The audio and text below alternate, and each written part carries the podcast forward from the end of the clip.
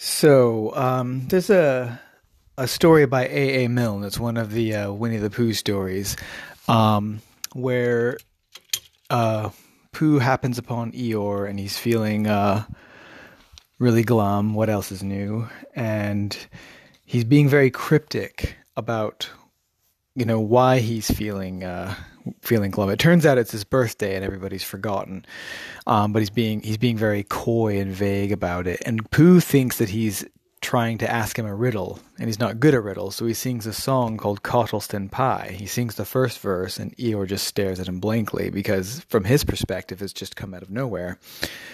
And uh, so Pooh sings sings the second verse, and after that, Eeyore said didn't say specifically that he didn't like it, so he sang the third verse. So you know, nobody nobody phoned in and told me uh, that they that they're not keen on the uh, music angle that I'm going to do for this month.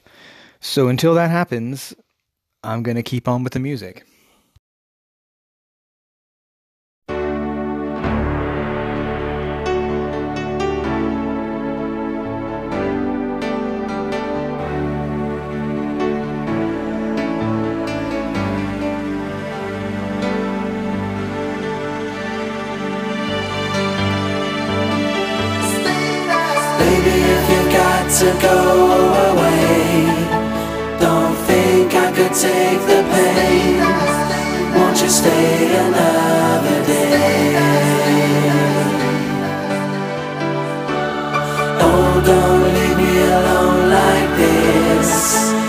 Don't you say it's the final kiss. Won't you stay another day?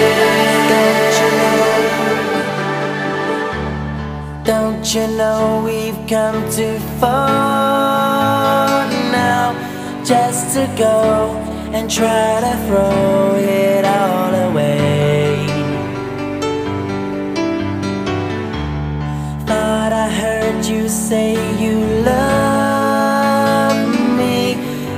your love was gonna be here to stay. I've only just begun to know you. All I can say is, won't you stay just one more day? Stay Baby, if you've got to go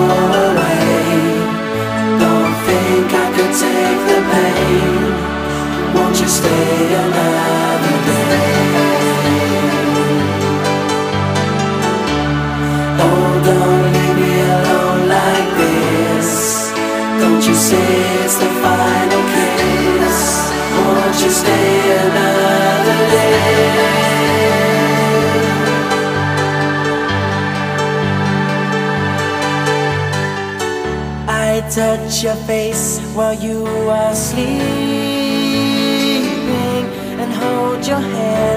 Don't understand what's going on.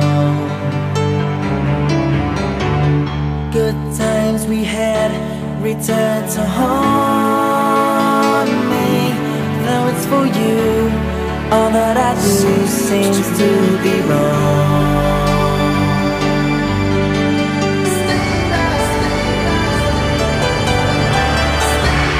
Baby, if you got to go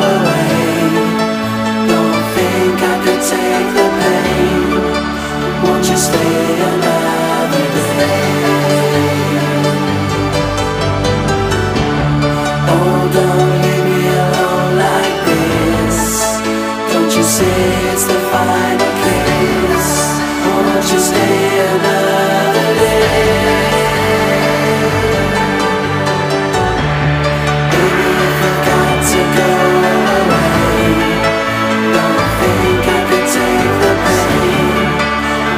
Won't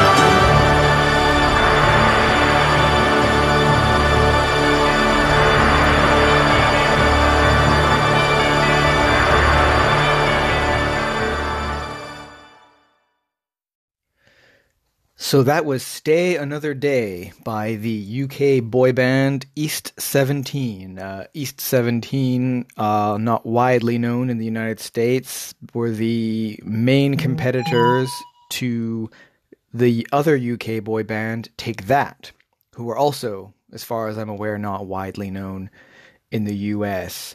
Um, Robbie Williams, who is also not widely known in the US, was a member of Take That. What does this song have to do with Christmas? Well, this song is what you call in the UK a Christmas number one. Um, as far as I know, this is not a phenomenon in the United States, but it is a pretty big deal in the UK. A Christmas number one is a song that is number one on the singles charts the week of Christmas. It is very often a Christmas song. For instance, uh, that Slade song, Here It Is, Merry Christmas.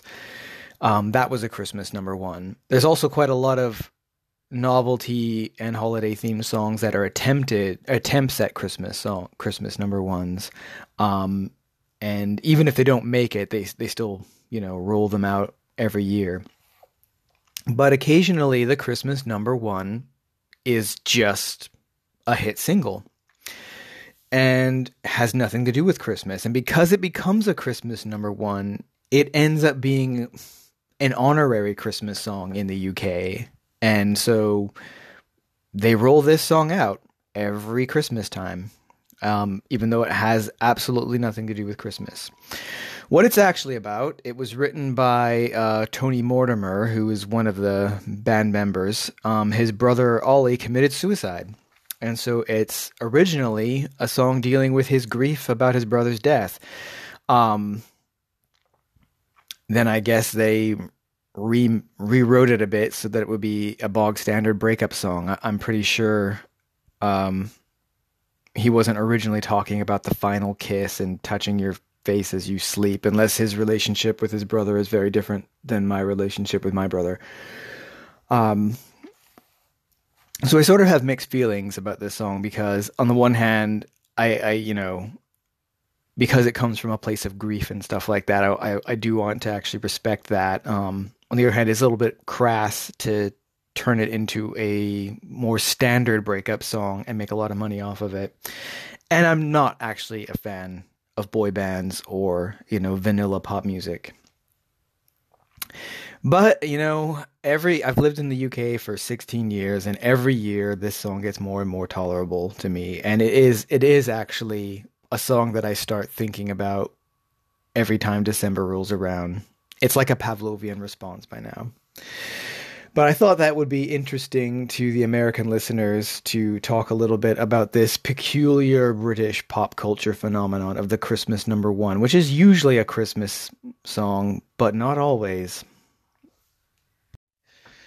But as David Huddleston said famously in the film Blazing Saddles, never mind that shit, here comes Mongo.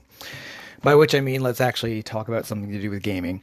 So, quite a while ago, um, I uh, did a long-winded review of uh, the role-playing game Dark Places and Demogorgons. Um, and just a just a few days ago, I did an even longer review of the Black Hack Two. Um, in fact, it was so long that for a long time, um, for a few days, nobody uh, nobody picked it up. Um, so I, I got zero listens. I think basically, um, none of the uh, usual podcast distributors would actually take it. So I uh, I deleted one segment where I talked about some of my problems with the Anchor app. That's a common topic among um, people who use Anchor. Um, that the app doesn't work and that was just enough to finally get it um, get it down to a reasonable length. It's still over an hour, but at least now people are actually able to uh, to listen to it.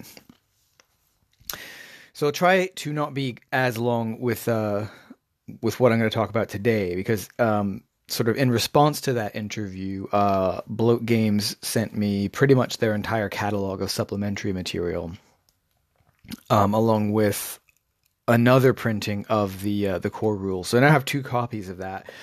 Um, the one that I bought for myself is the uh, the slightly pricier one on uh, on better quality paper. Um, it looks thinner, even though it has the same page count, because the uh, the paper, um, the higher quality paper sits closer together. It's not uh, it's not as bulky as the pulp. Um, they are both, as far as I can tell, um, glue backed. You know, where where they gather the uh, the signatures, cut them off, and then stick them into glue in, in the paperback cover. So there's there's not much of a difference in binding, unless possibly one uses a different quality glue. Um, it looks like there's a thicker layer of glue in the the pulp binding, the the the non premium paperback, and obviously the the color of the paper is you know slightly more cream because it's you know it'll be a kind of pulp or recycled paper. The cover image is exactly the same. The uh, creepy, evocative image of a backlit, tentacled humanoid coming down a hall. So the room that the the hallway is dark, and the room that the creature is entering from has a light on, so you can't get details of the creature apart from the fact that it has more appendages than it should. Um, it's a great cover, by the way, and it really evokes the kind of creepiness that this uh, this rule set's going to have. The uh, the less expensive binding has uh, brighter colors, like the they're they're muted on the uh, the more expensive binding, so it's almost although it's referred to as the blue cover, it's really more like cobalt or gray, or it's definitely bright blue. Um, that's all I'm really to say about the core rules because I already reviewed those. So they also sent me the red cover book, which is Player Options and GM Guide. Um, truth be told, this is just my my preference as a gamer. Um, but player options tend to be my least favorite type of supplementary material. Um, like I said in my post about warlocks, my my preferred option when you're doing when you're jiggling with characters is to modify an existing class rather than create a new class. Um, I just feel like you know keep it simple, um, but that's not everybody's boat, you know. So there's there's a lot of there's new skills, um, and I also talked about how I feel about skills in a separate um, in a separate post. In general, I don't use skill based I don't use skill systems. Even in 5e, I'm I'm really kind of phasing those out and using them as little as possible. But some people like that. And a certain type of play, you know, it enables it enables people to succeed when they don't necessarily have the real world skills. For instance, this one time um, I was running a game for a friend of mine, and in order to uh, in order to get this uh, get this secret door open, she had to solve an actual riddle.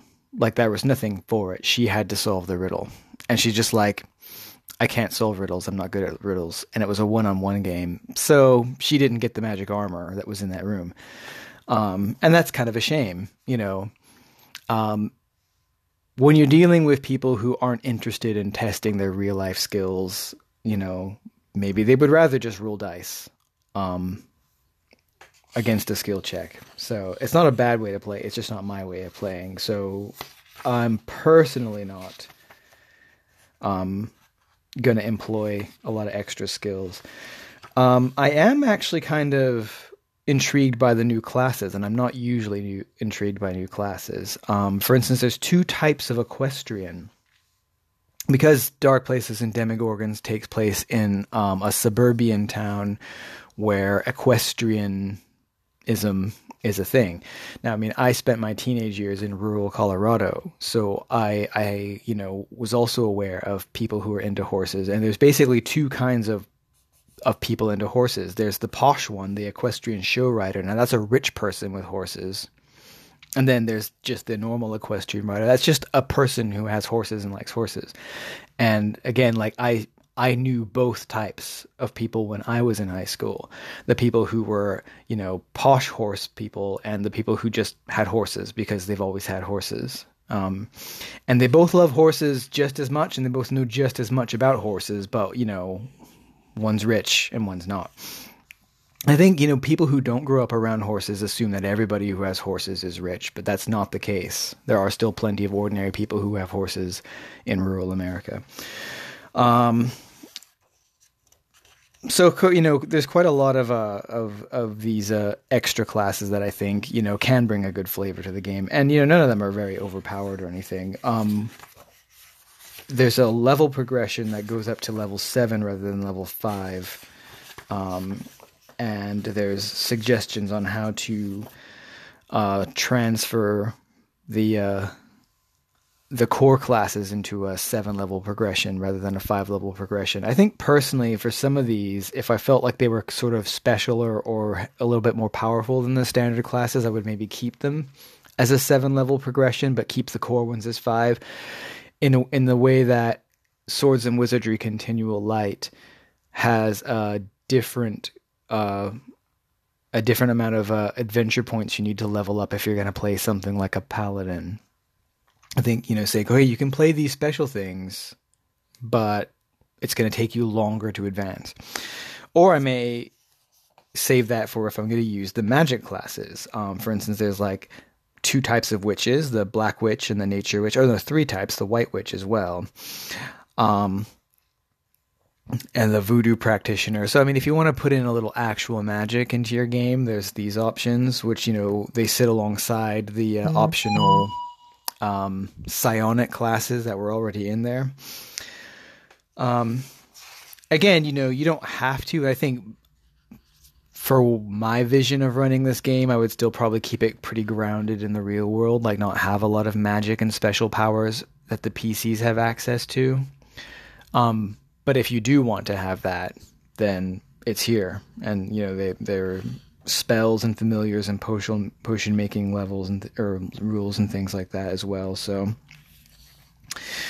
the bulk of the book, though, is a lot of charts, some of which are meant to be rolled randomly on, but they're they're uh, charts for your clothing and appearance. They're charts for obsessions like current pop culture obsessions that you could have, including music, films, all the different genres of films, um, favorite quotes, television shows, game shows. Um, I was a really big fan of all the random tables that uh, that list the cultural elements of the 80s in the core book, and so there's just more of that. Um, and it can, you know, you can use them as random tables and roll randomly on them when you're creating your character and and find out, you know, like roll and say, oh, I'm obsessed with the Thundercats, you know, or you can choose it yourself if you really want to build something bespoke. But it's actually just a lot of fun to just read through those lists, um, just like in the core rule book, and just kind of remember, just kind of get that nostalgia going. And it can, it, I imagine, it's going to be really useful when trying to build the right mood, you know, the the authentic 80s mood. And once again, it's worth mentioning that this this game is firmly rooted in the 80s. It's not like if if you were going to set it in a different era, then all of this information becomes irrelevant and you have to generate your own for if you want to do it in the 60s or the 70s or the or the 90s, which is now also a nostalgia period.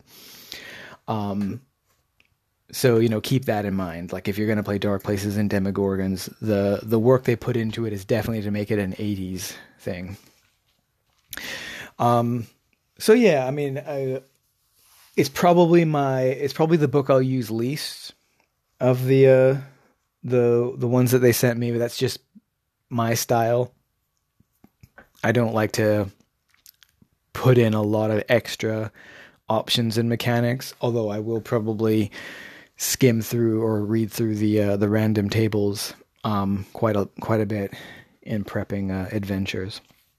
But what I was really impressed with are the source books that they sent. Uh, the the werewolf source book, the vampire source book, the ghost hunter's handbook, and the UFO investigator's handbook. So these are extra material that will help you run a Dark Places and Demogorgons game that is focused on a certain type of supernatural creature. And these are they're they're not very um, they're not very big. They're they're so there's not a lot of material in them. Um, you won't be like overloaded with material, but they what's in here is really good.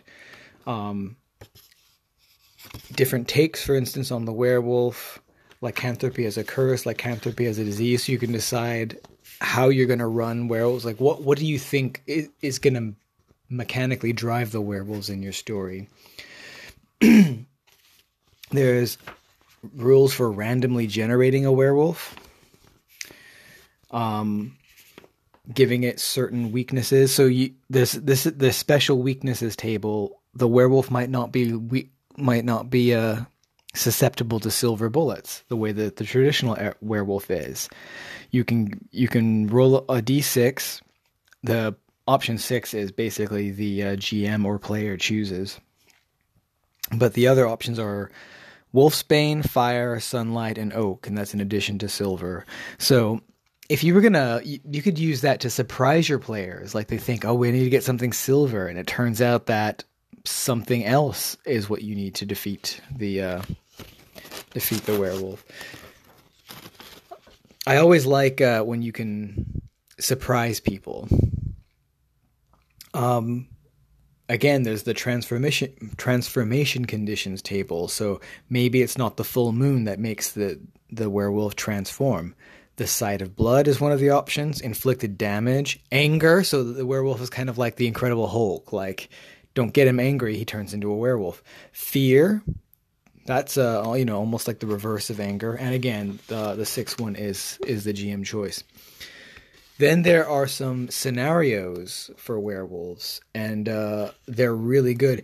They're nice and short. They're all they're they're all basically like a couple of pages long. It's just enough to let you know the scenario and and kind of more or less how to run it, but it leaves a lot of room for you to make it your own and fit it around the campaign that you're actually running and your players. Um, there's different uh, different takes of werewolves, and it reprints the silver bullets and uh, the teenage werewolf um, that you get in the um, in the uh, the core rules. So you still have those two options. But basically, this this little booklet here, if you're going to run a werewolf campaign, you know, you you have that on the table and you're good to go. And then you got a similar thing for the vampires. Um, what stands out to me about um, the vampire source book is that it gives lots of different types of vampire. So you've got charismatic vampires, you've got uh, powerful Dracula style vampires, you've got gross, um, nasty undead types, you've got the Lost Boys type vampires. Um, the Nosferatu one um, doesn't actually drink human blood; it drinks um, animal blood. There's the incorporeal style vampire, the uh, the the blood spirit. Now that this one needs to uh, needs to drink blood in order to keep look. It's a it's a female and it needs to drink blood in order to keep looking uh, young. So it's initially perceived as two people, a young woman and her elderly mother. So there's a little bit of Carmilla going on there, or a little bit of uh, Countess Bathory going on in there. Um, it also reminds me a little bit of this uh, obscure. In fact, it was Bette Davis's last film, although in that case they were witches. Um, there were two witches, um, and they had one body. So one of them would inhabit the familiar, the cat, while the other one inhabited the human body. And when it was the older witch, she appeared as an older woman, and when it was the younger one, she appeared as a younger woman.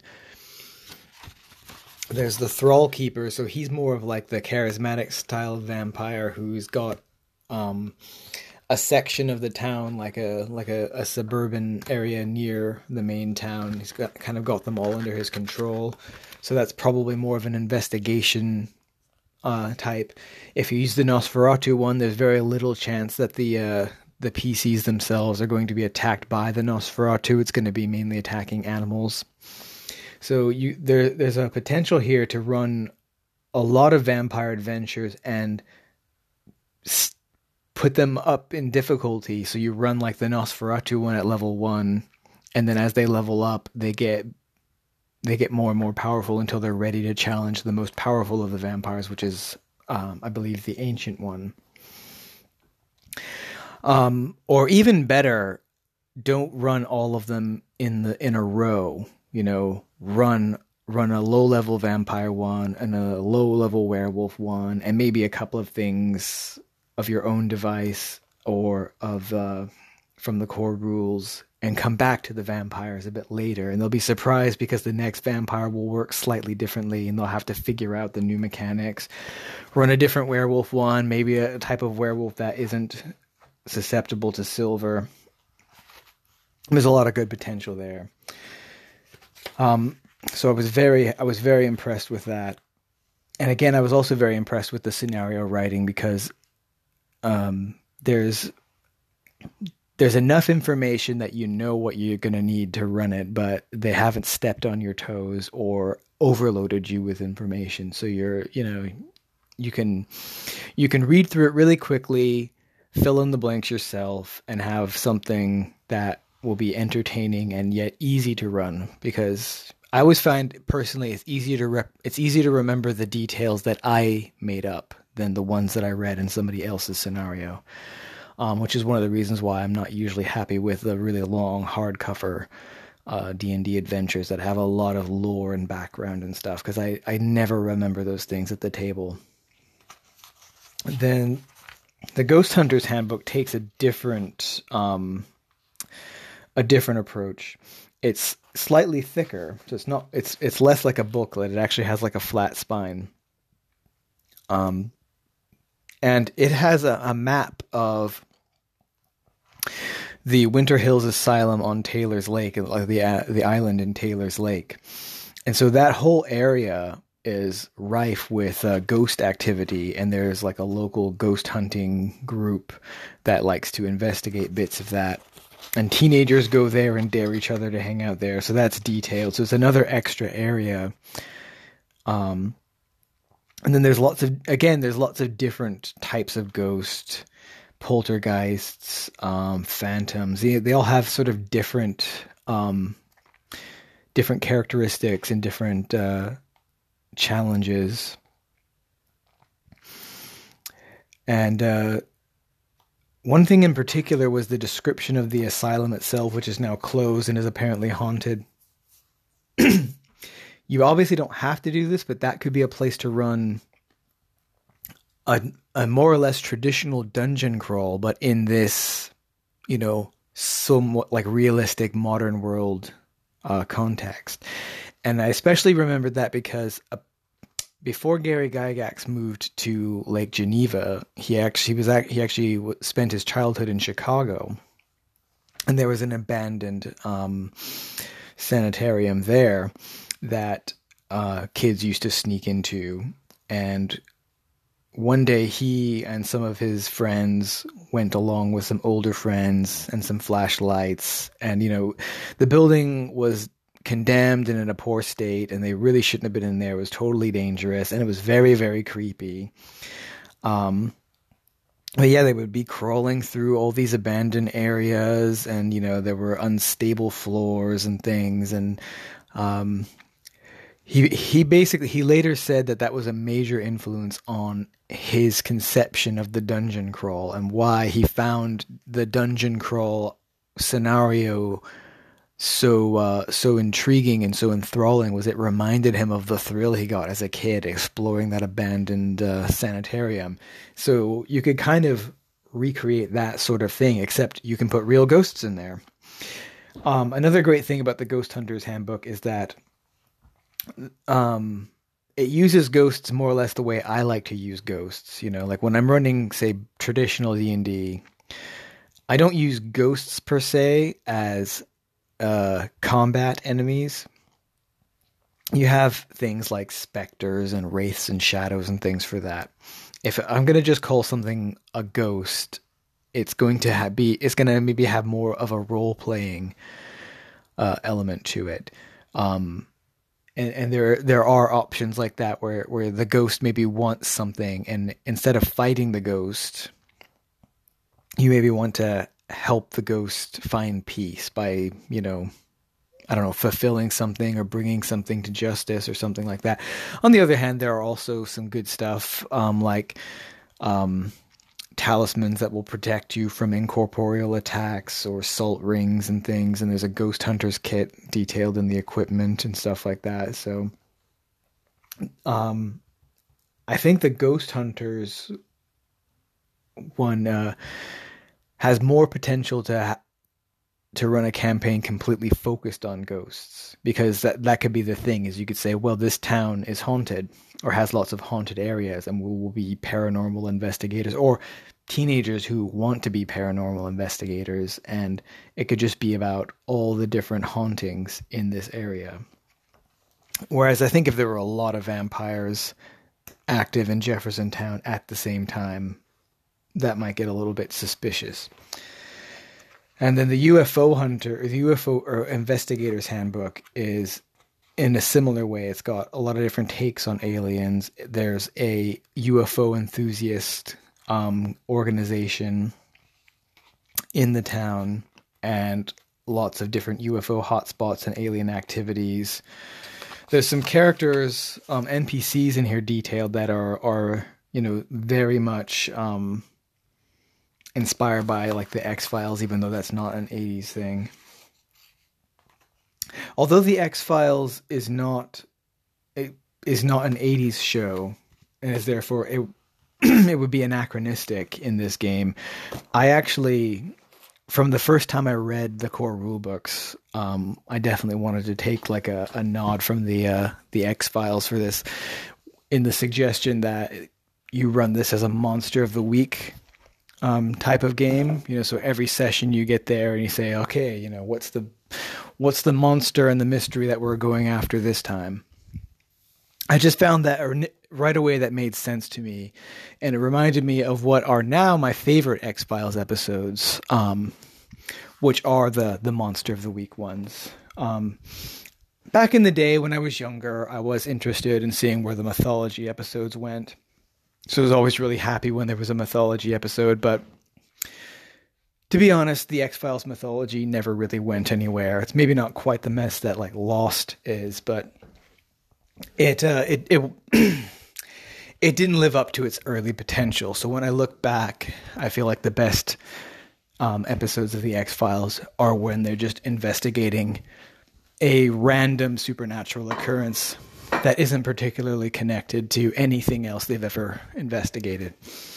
And uh, so yeah, when uh, when I read that monster of the week, I was like, yeah, like all the best X Files episodes, and also it, it will give you a really good um, pattern for your prep. You know, to just try to try to get a scenario that you know you can get through in one session, and then the next week have a different monster. You know, um, and I think both the ghost and the UFOs, I feel like there's more potential to keep doing ghosts and keep doing UFOs without it getting old.